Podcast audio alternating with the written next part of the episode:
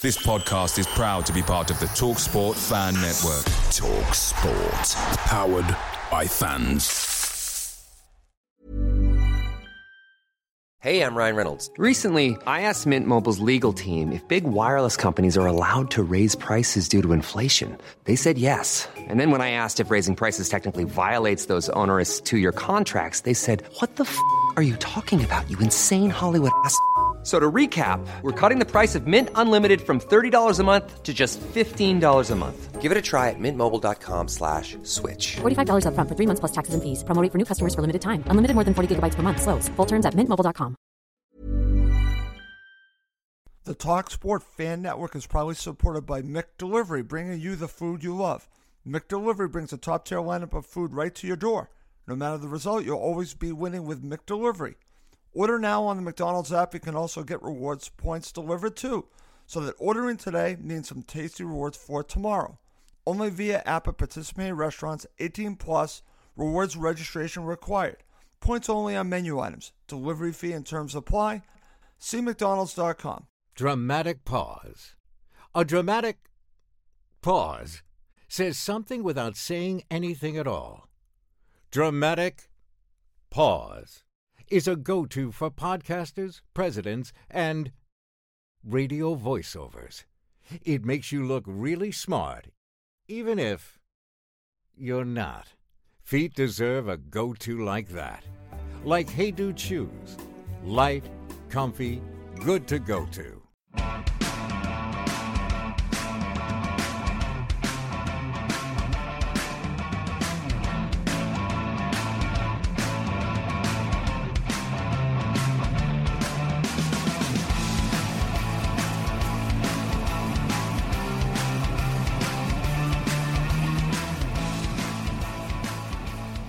Welcome to Cottage Talk Full Time. I'm Russ Goldman, and joining me right now is Craig and Larry Coben.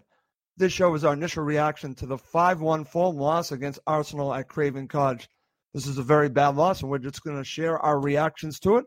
But before I do anything, I have to welcome both my co hosts to the show. One making his debut first. Craig, how you doing? Hi, Russ. How are you? I've been better, my friend. That was a tough morning for me here in America. It was indeed. It was a terrible day for all of us. Absolutely. Well, we have a little bit of a surprise. Like I mentioned, we have your brother joining us who actually wanted to come on Cottage Talk. Larry, welcome to Cottage Talk. Thanks, Russ. It's a pleasure to be here. I've been listening to Craig on it several times, and you know how sibling rivalry goes. Since I was going to be at the game, uh, here I am. Okay. Well, I look forward to getting your view on this al- along with Craig. Craig, I'll start with you. This obviously was a very bad loss for Fulham. There's much to uh, break down. We'll be doing more of that in the Cottage Talk post match show. But just give me your reaction to this loss here. I think it's pretty straightforward. We can't defend like that and stay in the Premiership. Uh, we were exposed the entire time, especially along Fulham's right side. Uh, Absolutely. it looked like we started the game with a three-man defense. We did. Uh, with Christie playing high up the pitch, and uh, Arsenal's strategy was very straightforward. Every time they got the ball, they looked to go behind Christie and to stretch uh, our back line. Uh, we didn't Very get close effective, by the way. I'm sorry.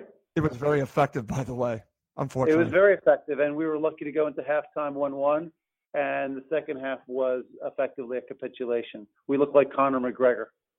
Okay, very good. Larry, over to you. You watched this with your brother. What were your thoughts about this loss? Well, first, uh, I think he's really spot on. You can't play if you don't play defense. You can't be in the Premier League.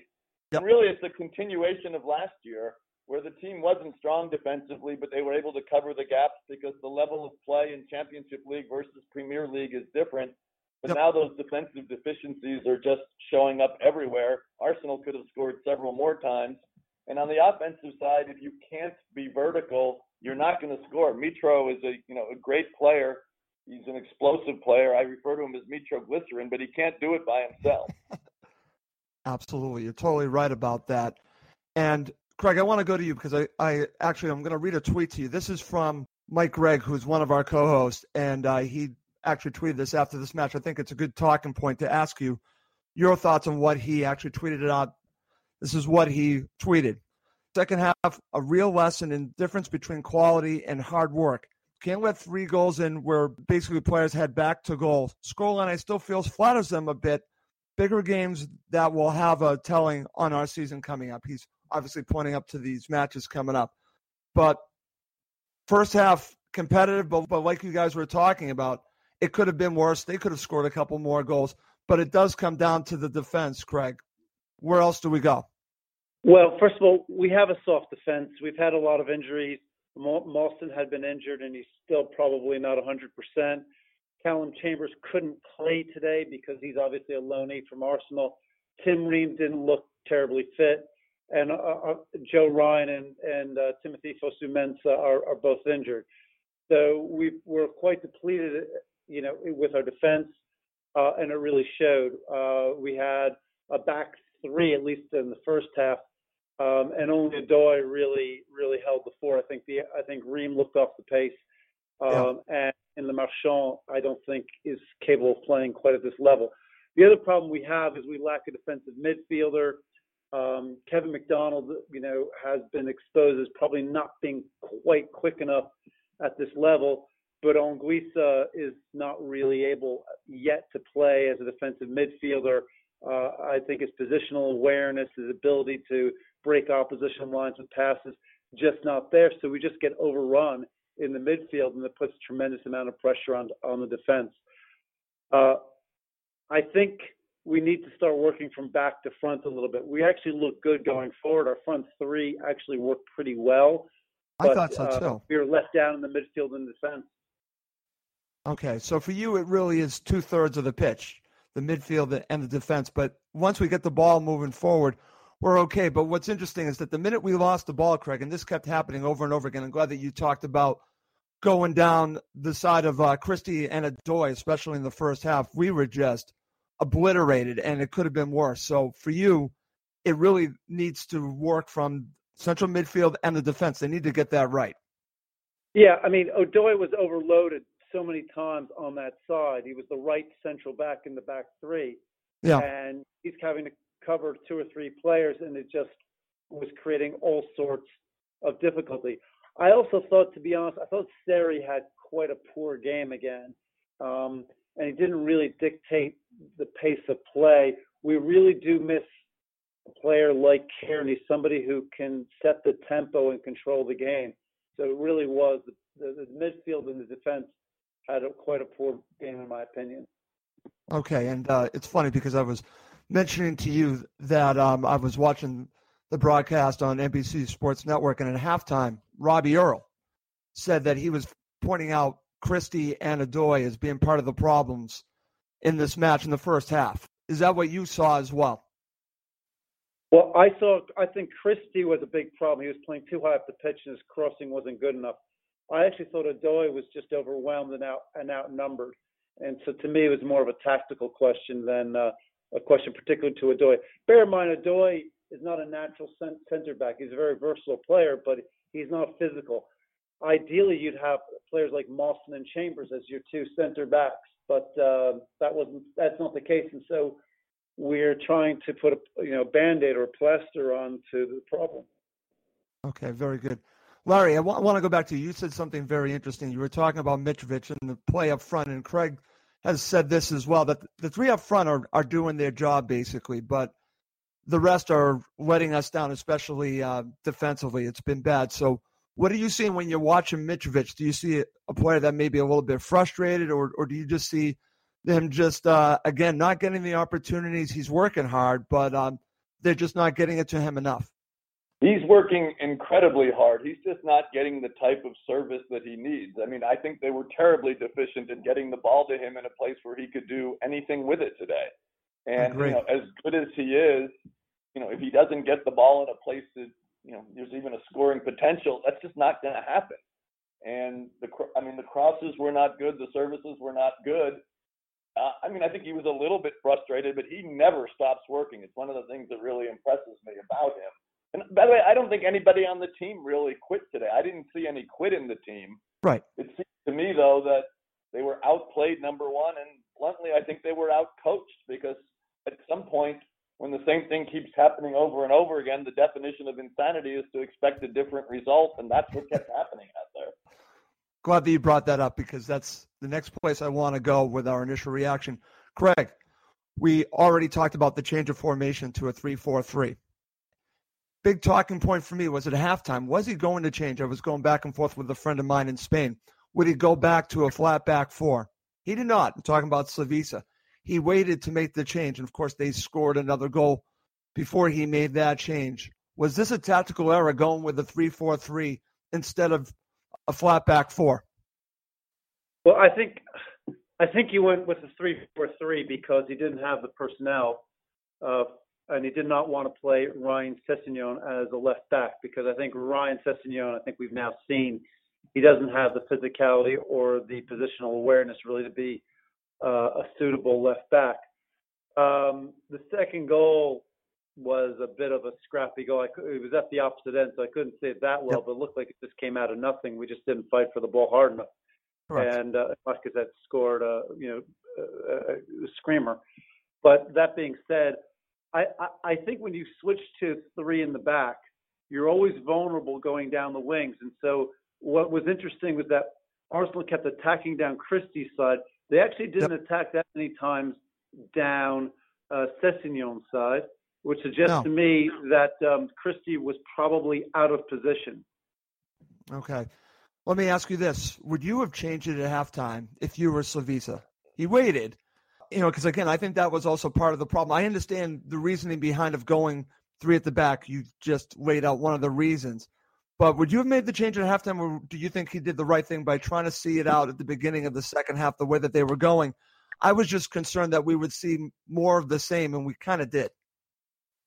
Yeah, I mean, bear in mind the change that we made, of course, was was uh, was a difficult change to make because we, we were pulling a player quite early in the game who clearly wasn't fit, and then we were pulling actually our, you know, the person who was generally speaking our best central, uh, our best center back. So it was. I think you know he's trying to manage a situation in which the defense has a lot of injuries, and yet we yep. still don't have a settled back four. I also think to avoid having having Sessegnon as the left back, uh, which is which is was pretty suboptimal. Um, sure. Overall, I don't think that was the problem. I think that Christie he needed to decide what he wanted Christie to be doing. Christie was flying up the wing, putting in crosses that most of the time were not of high quality, and leaving that that gap exposed. And I think probably it would have been better to, to have been a bit more solid. If you're going to revert back to a back four, have Christie play the right right back. Right. Oh, very good there. Laurie, what are your thoughts about that? Because again, this is just something I was talking to a friend at halftime. He was mentioning to me he needs to go to a back four. Slavisa waited, they scored a goal, then eventually they made the change. But I understand what Craig's talking about with Sessegnon, that maybe that was part of the reasoning. And I think a lot of that had to do with the uh, situation with Christie, the way he was playing in this game. Your thoughts about the formation from a 3 4 3 and eventually changing it to a back four? I mean, I think I would have probably made the change earlier, even or as early as I possibly could, simply because it clearly wasn't working. They were clearly exposed all right. the time. You know, it's not like in the championship league where you can just outscore and outrun people like they did last year. It was, you know, we were sitting behind that goal and there, you know, there was only one goal scored, but there easily could have been three or four goals scored. And yes. to allow that situation to fester, I think you're just asking for trouble. I mean, either Christie has to drop back further if you're going to maintain that formation, or you've got to do something to cover it. The other thing that seemed to happen, they didn't seem to play that, that formation particularly well. There were several times that you know two or three people would run to the ball, leaving a player unmarked in front, and that's another. You know, and they were very lucky not to be exposed more often on that as well. So they didn't. You know, whether that's coaching or just not following your assignments or not being familiar with the new formation, I would have gotten out of that formation as quickly as possible. Okay. That kind of goes along with my thinking, but I understand what Greg's talking about as well because I think this, there was a reason why he went with the formation. I just was thinking maybe he should have uh, changed it at halftime, but he didn't, and uh, they scored a goal. But again, it was horrific even after that. Even after they changed the form- formation, they scored several incredible goals. And Greg, I want to go back to you because uh, we've got a bad habit here in New England – when a team loses, we always focus, obviously, everything that went, went wrong with a team that we follow. We do have to give a good amount of credit here to Arsenal because Arsenal played extremely well. They knew how to beat us and they took advantage of many of their opportunities. And uh, the goal by Ramsey, I think, epitomizes just how good they were. That was a fantastic goal. I don't know if you got a good view of it, but I do want to just get both of your thoughts on Arsenal because I know we're focused so much on how badly Fulham played, but we have to praise how well Arsenal played. Look, uh, Arsenal. Um, Arsenal set up in what I think was a 4-2-3-1. They had a lot of very good movement up front. I thought uh, Xhaka and um, and Lucas Torreira as the, the two holding midfielders uh, were dominant, especially in the second half. Um, and they never really looked that stretched or that trouble. The goal we scored, admittedly, we had some good opportunities in the first half, but the goal we scored was a very quick counterattack after a poor pass by, I think it was Monreal. I was at the other end, so I couldn't see it that well. Um, but uh, they seemed very comfortable. They seemed tactically very sound throughout the game. They also were, and you could see it when sitting up close, they were another class. They were a little bit quicker, a little yeah. bit stronger, a little bit better on the touch. And you could see that, for example, in the first goal, and the way in which Lacazette turned on on. That was a crazy goal. Um, and you know, Ream was on him. If anything, Ream was probably too close to him. But they were a better team at the at the uh, the you know player by player level. Totally agree. That's why I kind of wanted to talk about that. And Larry, your brother brought up a very good point there because I was going to mention the Lacazette goal because that to me epitomized this game along with the Ramsey goal, but it's just a different quality. Again, as a Fulham fan, you just have to be got to go back and remember how difficult this league is and the quality is just such a high step above. And you see that they have higher quality players than Fulham and they take advantage of their opportunities because they're just better players, Larry. Absolutely. Look, there's, I think, a, a significant talent gap between Arsenal and uh, Fulham. There's no question about it. You could see it in control of the ball, and speed, and formation, in, you know, across the board. And so I think when you're playing these, you know, best teams in the Premier League, you know, the ones who are going to be in the top four, the top six, you know, you may have to put yourself and try to put yourself into more of a defensive shell and not play the kind of open game that was going on today. You know, I noticed what the Wolves seem to be doing is with a lot of the top teams is they're kind of tying them nil nil or one one, then they're beating up on the teams in the lower half. Right. And maybe that's something that needs to be followed or, you know, by Fulham to some degree because if you're going to play an open game like the first half, I don't think I think the talent level differential really will get to you. It's very interesting. Craig, I want your thoughts on that because we've talked a lot about that on Cottage Talk. That Savice's style is an aggressive style. He only really knows one way, and that's to be aggressive. He doesn't want to park the bus. He'll never park the bus. Is there a middle ground here? We've talked about this on Cottage Talk. Do you think that he can find the balance. I, I, heard him before the match talk about balance. Well, they didn't get the balance right here. Is there a way to get balance here against some of these teams? Well, they did. They did play a little bit more conservatively than normal. I mean, it was a. You, you will have noticed that, uh, for example, the goalkeeper uh, Bettinelli was was hitting the long balls to he was. Mitrovic. Good point. Fairly often, especially in the first half. And I think the center halves for Arsenal were struggling with the physicality of Mitrovic. Whereas normally we try to pass it out from the back, or we or or Bettinelli would pass it halfway up the pitch the, along along the uh, along the, the sides. So there we did uh, have a more direct style this game. We didn't do as much of the passing out from the back as we normally do. I don't think it was that we were too open. I just think that we were overrun. Um, Slavisa is not you know, it isn't his style to park the bus. No. He's not Sean Dyche. He's not Tony Pulis. That's not the way his his teams play. His team his style requires a very high level of technical sophistication, and it re- requires that the players bed down and take time to bed down and play together. I don't think they're pl- they played enough together, and I don't think the team is necessarily in sync. And coupled with the defensive injuries and, and, and frailties, we are we're struggling right now. There's no right. question about it. I'm glad that you talked about the injuries because uh, I would have liked to have seen Fosu-Mensah in this game along with uh, Joe Bryan. I want to see if they offered anything different than what we saw here, but they're both out injured, and I was always concerned about that going into this match. It's not an excuse; it's actually fact that these guys are out, and the back four, even in this case, the back three, keeps chopping and changing. So there's no um, solidification there. It's just uh, there's just a lot of uncertainty throughout the pitch, but especially in the defense, and that's what has me concerned. But it's a brand new team; they need to come together. But this was just a, a hard lesson at Craven Cottage because at halftime you're thinking maybe they can get something from it, and then uh, to Arsenal's credit, they put it up another gear and they showed why that they're a top six team and they were very impressive today. So I want to hand it to them.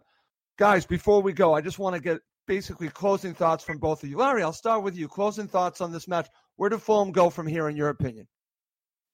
I I just hope that they get that defense solidified enough quickly enough that they can move somewhat up the standings. I'm concerned that you know they're hoping for a repeat of last year when they went on an incredible streak, and I just don't see how that can happen in the Premier League.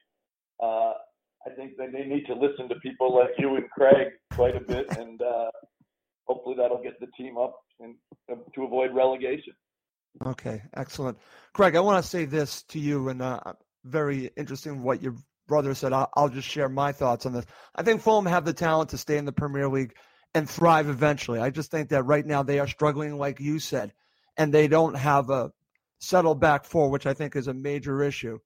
I don't think relegation is going to come at us, but if they continue doing this way, obviously it's a subject we have to talk about. So, where do Fulham go from here in your eyes? Do you think that they have the talent to stay in the league? Yes, I think Fulham have the talent to stay in the league, but we need to stop conceding so many goals. We need to have a settled back four, and we need to have a stronger player at number six. Um, McDonald okay. was a great number six in the championship. I don't think he necessarily has the pace uh, and uh, for for this level. And Anguissa does not seem to be the player that can really replace him there. So I do think actually uh, not having a proper number six is going to pose a problem, especially because Slavis's a normal formation of a four-three-three really requires yeah. one. I totally agree with that, and uh, I'm a huge Kevin McDonald fan. Craig, huge. I I just don't know if this is uh, the level for him. I, I hate to say that, and I'll say the same thing about Stefan Johansen. There's certain players I just don't know if they are good enough to make the step up. It, it, it's hard because uh, I love these players, but I think that we're finding out in certain situations on the pitch we're being exposed because we don't have those players or just not playing at this level. That's a good point by you because they need to rectify that situation. Can Anguissa be that player? I don't know. If not, they need to find that player in the January transfer window because that's exactly what Slavisa needs for his system to work. That's a great point by you. All right, yeah, guys. Look, I mean, last last season we we we were often slack in defense, but we managed to score more goals than everybody else. Right. You know, I, I still remember the 5 4 victory away at Sheffield United on a November Tuesday evening. We're not going to be able to do that, that at this level. We need to stop conceding so many goals if we're going to start getting any points. Okay, let me ask you this, and then we'll end this. This has been in the back of my mind and something that we've talked about on Cottage Talk. Stuart Gray not being with Fulham anymore. How much of a factor do you think is that affecting the team, not having that defensive style coach the way that they've had in the past? Now, I'm not there at training. I don't know exactly everything that Gray did with the team. I like Scotty Parker, but it's I have a feeling he's a different type of coach. Do you think not having Stuart Gray there has affected them? Look, I don't know. I had understood that Stuart Gray trained the team primarily in set pieces and uh, you know that, that, So I think our problems run a lot deeper than the absence of Stuart Gray. But, okay. You know, everything you know is based on hearsay, and and so it's very difficult to know the exact truth. But I don't think that's our problem. Okay, fantastic. Guys, thank you so much for joining me today. Larry, thank you for coming on Cottage Talk. I hope you enjoyed it. Russ, it was great. Thank you for having me. Uh, I really appreciate it, and I look forward to continuing to listen to you as the season plays out. Well, thank you, Larry. I really appreciate it. Craig, it's always a pleasure coming on. Hope you can join me uh, again sometime. Thank you, Russ. Take care. Okay, well, that's great. Well, that's going to do it for this episode of Cottage Talk. For my co hosts, Craig and Larry Coben, I'm Russ Goldman. Thank you, as always, for listening to Cottage Talk. It's the 90th minute, and all to play for at the end of the match. All your mates are around you've got your McNugget share boxes ready to go. Your mates already got booked for double dipping, and you steal the last nugget, snatching all three points. Perfect. Order McDelivery now on the McDonald's app. Are you in? I know I'm in.